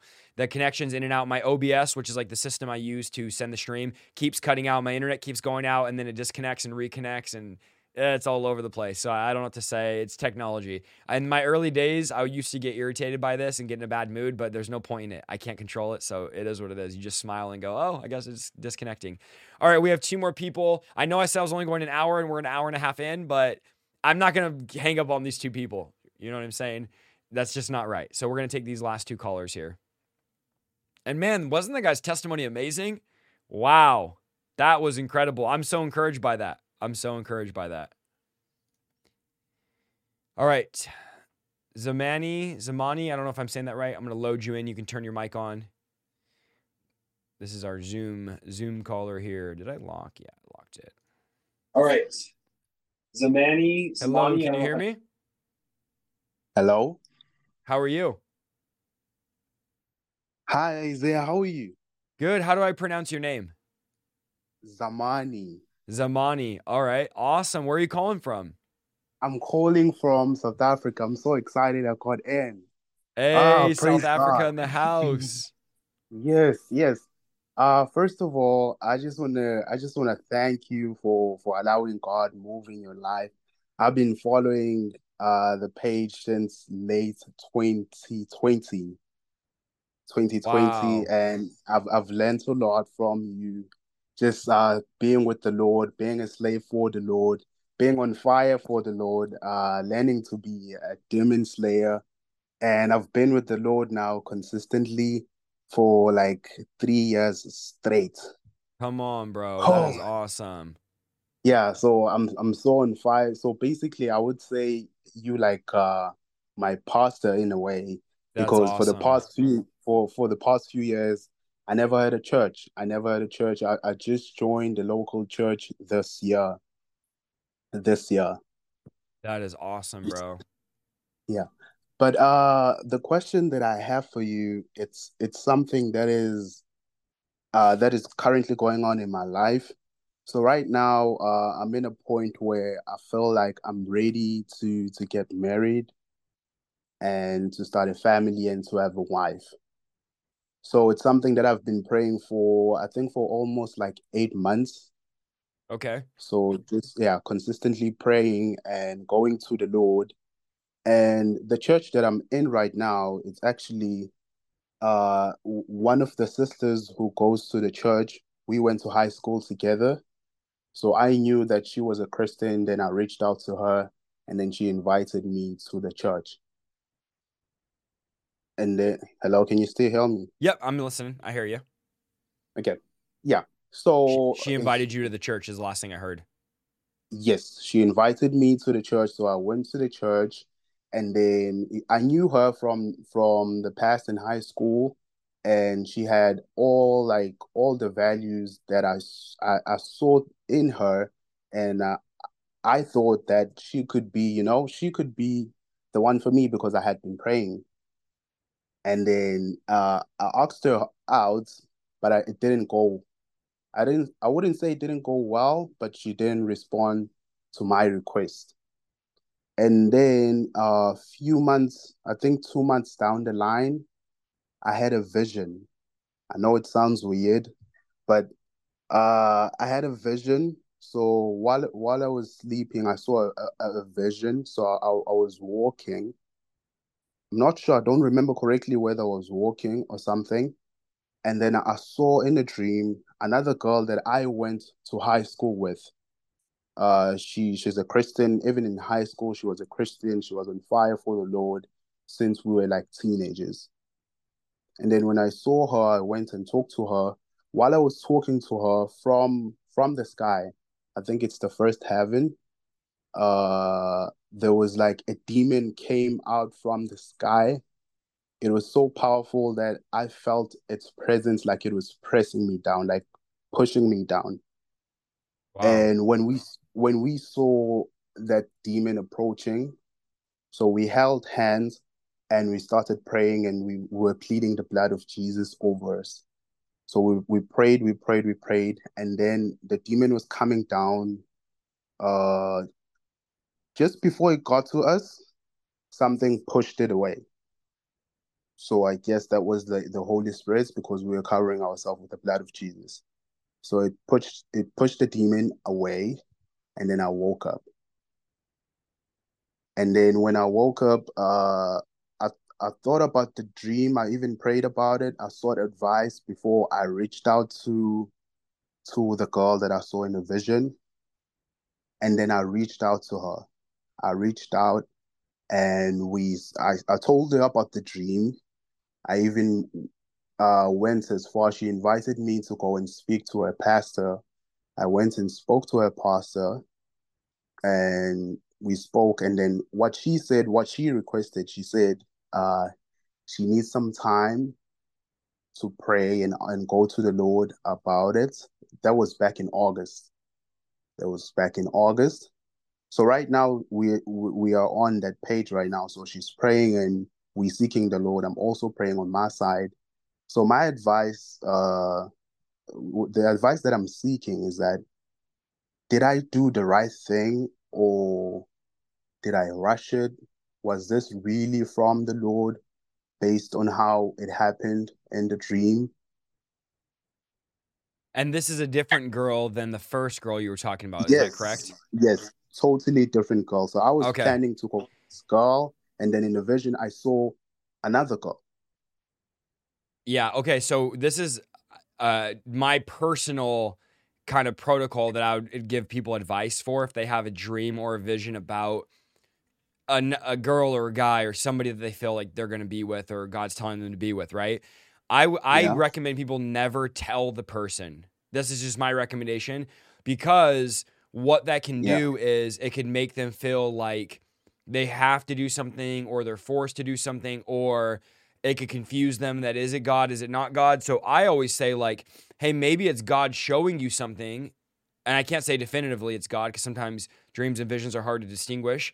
But maybe it is God Yeah. showing you something, but it wasn't necessarily that God wanted to t- you to tell her that. Because if God wanted you guys together, He could also show her the same thing. Does that make sense? So, like, Yeah, if God tells me, hey, this person's going to be your wife, I don't need to worry about telling them. And if I tell them, they're going to be stressed out thinking, like, oh, God told that person I'm supposed to be their wife, and now I'm in disobedience if I don't like him. So to me, it could get very cloudy. The water could get very muddy, if that makes sense, to, to tell people, hey, God showed me a vision or dream of us together. And they're like, what? You know what I mean? Um, Yeah, Because yeah. maybe they don't have feelings, or maybe they didn't feel the same thing, or maybe they say, yeah, God gave me the same dream or vision. I'm more like on the side of, hey, if that's the thing God gave me, I'll pray about it. I'll fast about it. I'll see what happens. And if it's God's will, it'll happen. She'll come to me. God can show her as well. It'll be natural. It'll be organic. I just, I would be worried. And I'm just being straight with you, like you're my brother, like we are my friend, you know? yeah, yeah. um I would be worried like, "Oh, man, I don't want her to like me because she feels forced because she trusted that I had a dream from God when really she doesn't really like me or feel like I'm her husband or anything like that." And of course, you I also have to remember you're in a different culture, things work differently in South Africa than they do in the US. I'm just saying like in my own advice of if if one of my church members come to me or one somebody I'm discipling or one of my leaders comes to me and says, "Hey, I had a vision or a dream about this girl and we were holding hands and I feel like this is supposed to be my wife." The first thing I would tell them is, "Don't tell her." Don't tell her Yeah, that. yeah. You know what I'm saying? Like, of course, Yeah. you know you what you did, you did. It's I'm not I'm not here trying to rebuke you. I'm just saying like this would be my advice before they told her. I would say, hey, pray about it, fast about it, let her come to that same conclusion, let her hear from God, and uh, if she comes to me as a pastor, or if she comes to you and says like, hey, let's all sit and talk, let's fast, let's pray, and let's see if this is God's will, because literally one of the most important decisions you'll ever make, especially if you're a man of God, is who you marry. Who you marry can make or break your ministry, make or break everything. It's like so important. You can't mess this up. So that's why for me, it's like I would really just say, yeah, if God showed you that, doesn't mean you need to share it with her. Some things God shows us they're not meant to be. I've had God share stuff with me, literally, bro. Yeah. And I'm like, yes, this is gonna be great. I'm gonna share it with my audience. I'm gonna make a video. And I sit down to record, and the Lord's like, no, I didn't say to tell the whole world. I didn't say to share this. This was a word I gave you. Uh, this isn't for everybody Uh-huh. to know. And I'm like, what? This is I want to share this. Nope, this is just for Yeah, you. yeah. So some words, I mean, Joseph started sharing his dream and it got him in a pit. You know what I'm saying? So sometimes True, God will give us a dream or vision, and it's not necessarily to share with everybody, uh, unless He tells us to. But sometimes that could be. Could, it could feel a little manipulative sometimes. Now I could be wrong. She might be like, "No, this was word from God." Again, I'm just giving you a general guideline. She could totally feel like it was a word from God, and this is something that is right on and all that. But uh, I would just I would be a little bit leery of going to people saying, "Hey, God showed me." To... I literally had people come to me. Let's just say this.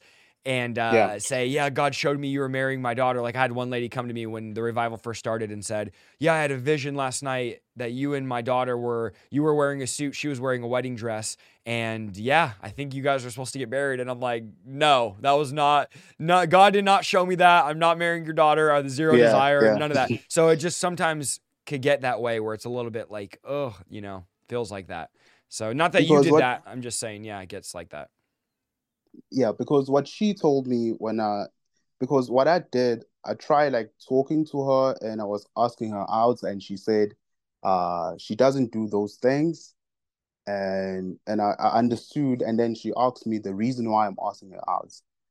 And then at that point i i felt like i needed to tell her the reason why. And Okay. when i told her when i told her the reason why and then she said we must go to the elders. That's the reason why I went to a pastor because she Okay. requested that. And then she told me that uh, initially she didn't want to get married at all. But in 2019, uh, God spoke to her and she she told her that uh, God will actually choose her husband for her. She's the one who told me that.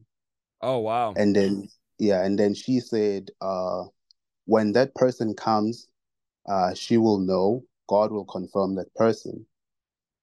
And then she requested that she will just go in prayer and fasting until the Lord speaks to her and confirm confirm the same dream. And then I agreed. I said, I said, it's fine. Then let's do that. Let's pray. So currently now we are we are praying, we're waiting on the Lord uh to also confirm it with her.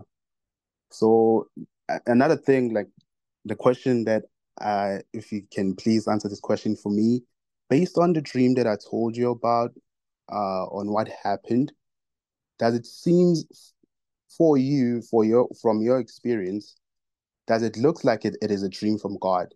Like how things happened it's it's hard to say. It's very like I I usually my policy is like I won't tell someone if if it, I think it's a dream from God or not because it's Yeah. just so dreams are so hard to say. I always leave it to the person's own discretion of whether they felt like God spoke to them or not because you could literally have a dream like I have dreams sometimes that are crazy about no, nothing like sexual or weird but like I'm hanging out with somebody from junior high or whatever and we're out Yeah. riding dirt bikes. And it's like, you know what I mean? I, I don't know. I, I don't think it was a dream from God, but I have supernatural dreams that I'm like, yeah, that wasn't God, or maybe that was God. It gets it gets very cloudy with the dream and vision realm. So I wouldn't like hitch my wagon to like I had a dream about this person. This must be it. I would look for more confirmation and for more leading of the Holy Spirit than to just be like I had a dream about it. So that's hard for me to say. I, I would recommend like if you have a dream like that, waking up and pr- prayer, like, "Hey Lord, is this from you?" Writing it down, praying about it, and asking the Lord and trying to get some confirmation on it because I, I just I can't I can't say like, "Oh yeah, that was a dream from God," because it could just be you had a dream, you were just thinking about it, or you're whatever. You know, it doesn't mean that has to be from God. There's Yeah. dreams that come from the soul, and so that is very very hard to say. But I the right thing you guys for sure did is going to elders. That's for sure the right thing. Going to some leaders, going to some pastors, going to some elders to talk with you. And how old are you guys, if you don't mind me asking? Uh, I'm 25. Okay, And okay. So yeah, you guys aren't young. Yeah, you guys aren't like teenagers or anything. So yeah, you guys are you know full on adults. I think you guys did the right thing, and and let's just see what God does. Let's see what God does. You know, if it's God, it'll happen. This is the thing. Here's the thing, bro. Yeah. This is the beauty of being a Christian. And this is like, man, this is living the carefree life, right? Jesus said, "Don't worry about Yeah. tomorrow. Today has enough worries." Let's like, let's just worry about today. Tomorrow will handle itself. Here's the beautiful thing: if you are serving God, you're living right, you're on the narrow road, you're fasting, you're praying, you're doing the right stuff. God's Yeah. God's will is going to happen in your life. It's going to happen. If she's not the one, hey, maybe you missed it. Maybe it wasn't God, and maybe she says, "Hey, I don't feel God on this." All right, no harm, no foul. We haven't slept together. We haven't crossed the line. Uh, we could both move on and do our own thing and be friends. But now I'm going to keep praying and seeing what God has and keep going to church, keep meeting people. It's all going to work out. It's all in God's plan. If it's God, then it's going to happen. If it's God, it's going to happen. So you Yeah, yeah. honestly, man, you don't even have to stress about this stuff. You just, hey, I'm I'm following the cloud. I'm pursuing God and all this other stuff. Seek first the kingdom of God, and everything else will be added unto you. Everything else That's can work out for you, bro. You know what I mean? It's really a Yeah. carefree life. I was so stressed out before I was saved about everything. My life consisted of stress 24 7. I had a 30 year plan. I was now I'm like, I literally just have a carefree life. God will make it happen. I'm seeking, I'm pursuing, I'm living right, I'm doing my job, and God's gonna Yeah. make it all work. No matter what comes at me, no matter what my family and I go through, no matter what happens in my kid's life, good or bad, I just trust God. He feeds the sparrows. How much more is He gonna feed me? Uh, it's all gonna work out. It's all gonna work out, you know. And and that's for you. I think something you can hang on to after this call, going like, hey, my wife's out there. Maybe it's this girl. Maybe it's not. Um, you know, I always say God found Adam a wife when there was no fish in the sea. I think a lot of us like there's a lot of fish in the sea. Yeah, there was no fish in the sea, and God made Adam a wife. If God can make Adam a wife when there was no one to pick from, if there's seven Yeah. billion people, God could bring you someone, bro. You know what I'm saying? And God brought Yeah. Eve to Adam. God literally made Eve and brought her to Adam. It wasn't like Adam had to go looking. So yeah, God, Yeah. eh, listen, God can do it, bro. won't he do it? He'll bring the right person, whether it's her or someone else. It's going to be just the right person for your calling, and it'll all work out. All right, all right. Uh, thank all you right, very bro. much. Thank you for calling for in. answering the question. Thank you very much. Awesome. Bye. God bless you, bro. I know all you singles out there. I say, when are you gonna do, you know, that single meetup stream? When are you gonna do that single Christian speed speed dating? Listen, your time will come. Your time will come. It's all gonna work out. All right. The Lord's the Lord's gonna work it out on your behalf. You just keep pursuing him, keep seeking him, and uh, you know, she'll show up at some point. There's hope for you. There's hope for you, brother. All right, let's take our last caller. I tried going an hour. We're an hour and 40 minutes. I don't want to bring people on that have been waiting for an hour and 40 minutes and be like, hurry up. You know, I, I want to be loving and gracious.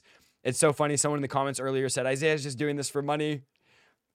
Listen, listen, Linda. I would not be live for two hours on a Friday afternoon for free if I was doing this for money. Just, just if you didn't catch it, you're here for free. You didn't pay to be here, so uh, that that's that. All right, last caller here. I think it's Natalia. I hope I'm saying that right. Uh, I'm I'm working on it, guys. I'm working on it. The audio's messed up. Oh, it's buffering. Yeah, I'm losing connection all day. I don't know what's going on. My internet is having issues. Natalia, is that how you say your name? How are you? Hello. Am I saying your name wrong? Yeah, Natalia. That is my daughter's name. Is her phone, and she asked me to ask a question for her. She's oh, right oh, here, awesome. Where are you calling from? Jamaica. Jamaica. Hey, I got to get out there. I would love to go out to Jamaica. That would be awesome. Yeah, we watch you all the time, and she use you as an inspiration, and she watch the video with you and your family and everything.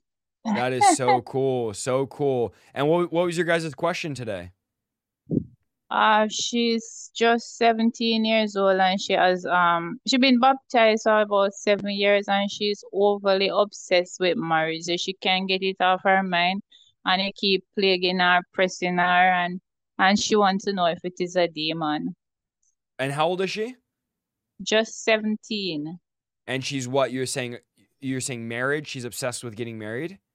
Yeah, she can't get it off of her mind and it make her sad and yes, and she and there yes. They're coupling at our church, each person dating and she not dating and and she just want to know if it is a demon tormenting her or if you can pray for her to get over it or advice you can give her. She's right here. Okay. Yeah, I don't I don't know that it's a demon. I mean, what how old do people get married where you guys are from in Jamaica? Like what's the average age people get married? 20 something. Like early 20s? Yes. Cuz I mean out here where I'm at in California, people are like in their mid 30s barely getting married. You know, they're slow out here, which I don't think is the right thing. and I'm not trying to be rude, but um, some places are like, oh, it's 17, 18, 19, 20. I mean, I got married, I was 21, my wife was 20. So, you know, a couple years off, but I, I don't know that it's a demon. Marriage is definitely God designed it. I think 17, I mean, 17's young, but 18 is like considered an adult, you know? So um, I don't think it's she don't- wrong. Yeah, Go she ahead. don't have and she's she's obsessed with it. It perplexing her mind. Per, and she she can't focus. It's sort of So she's like obsessed, like thinking about this 24 7, can't do anything. Is that what you're saying? Yes. She can do some things, but it take up most of her time. And and what I'm just trying to uh, understand is it is it just the thought of I need to get married, or is it stressing of like I'm not going to get married? What is the actual thoughts that she's having when it comes to marriage? I'm sorry. She'll tell you. I mean, can you repeat, please? Yeah, so I was just curious, like, what type of thoughts are they? Are they are you just stressed that you're never going to get married? Are you stressed that you want to be married, or what? What is the thoughts that are stressing you out? Um, never. Oh, that you're never never going to get married. You're you're stressed out. You're having this nonstop that you're never going to be married. Yeah, because everybody would come, they just wrong. Like, like everywhere around me, they're just wrong, you know? So it's like, am I ever? And it's like, you know? Okay, so you have the fear that's constantly plaguing you. You're never going to get married. You're never going to find the right person. Yeah. Yeah. Okay. So that. All right. I was confused. I thought you were just like having a nonstop thought that you wanted to be married, but you have a nonstop thought that you'll never be married. Yeah. Okay. So yeah, that I mean, it could be, it definitely could be demonic if you're having nonstop thoughts about this. It's overwhelming you and you can't control it. And you're are you hearing like any type of voices that aren't your own voice or your own thoughts telling you you're never going to be married? Like, is there any type of voice in your head? Um, no, and then it comes to a point that I would think about like if in my head, like I would have to create someone in my mind. it's so so weird. Like I have to create someone in my mind to be like what it would be then since I may never be, you know, married. Okay. But you're not hearing any type of voices telling you you're never going to be married or anything like that. No. Yeah, I mean, I, I, it's hard to say. I don't think it's a demon, but I would say if you're hearing a voice in your head that's not yours saying you're never going to be married, then yeah, that's probably could be a demonic spirit. If you're constantly hearing a voice saying you're not going to be married, you're not going to be married. We know marriage is a good thing. God created marriage and God loves marriage. God hates divorce, the Bible says.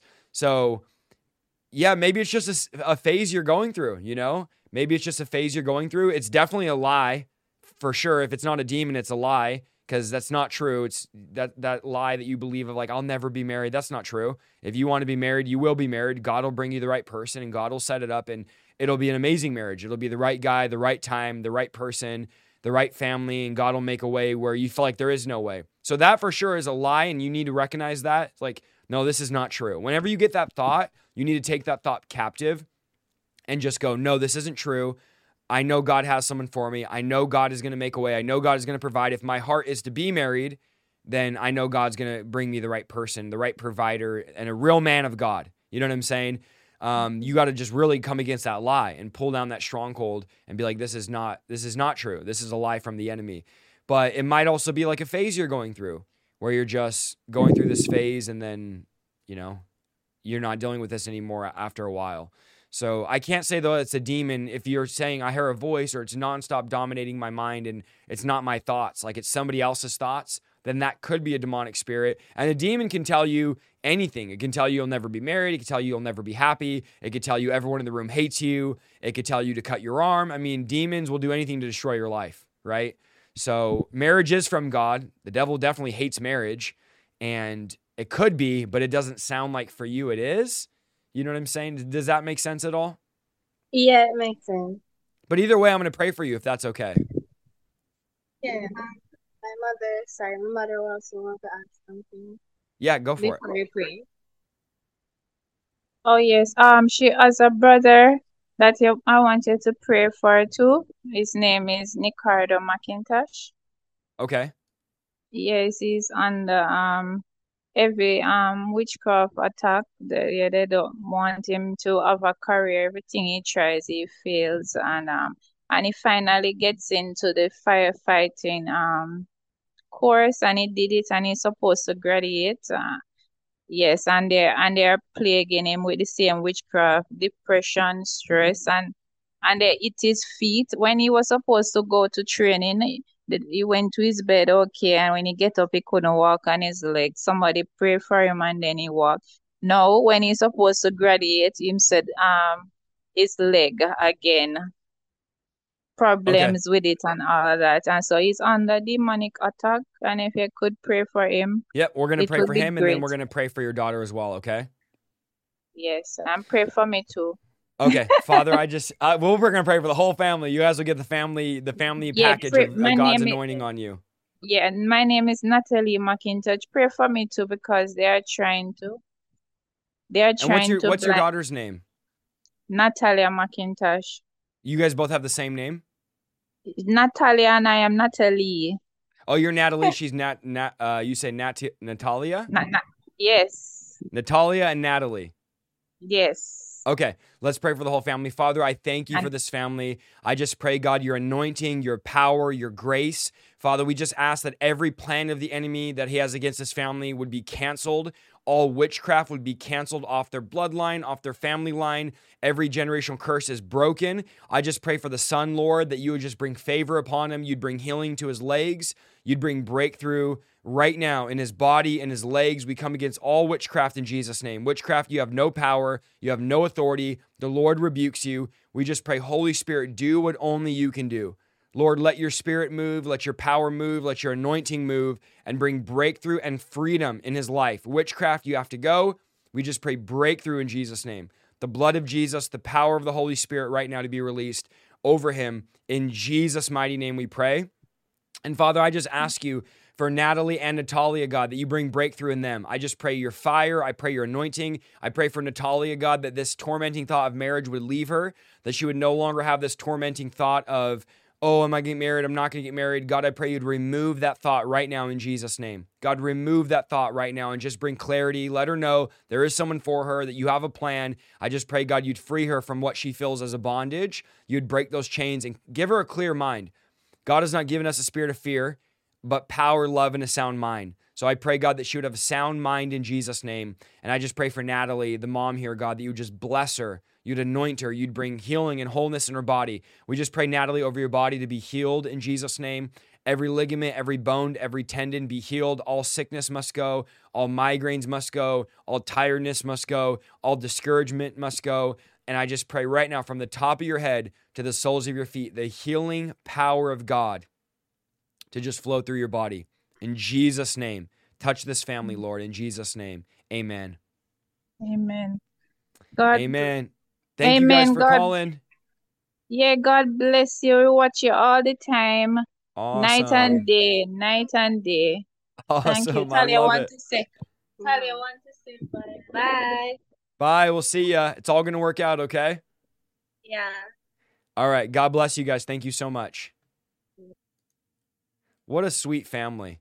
That is awesome. Thank you so much for listening to this week's episode of the Revival Lifestyle Podcast. If you like what you heard, go to www.isaiahsaldivar.com for more content and please follow me on Facebook, YouTube, and Instagram at Isaiah Saldivar. See you next week.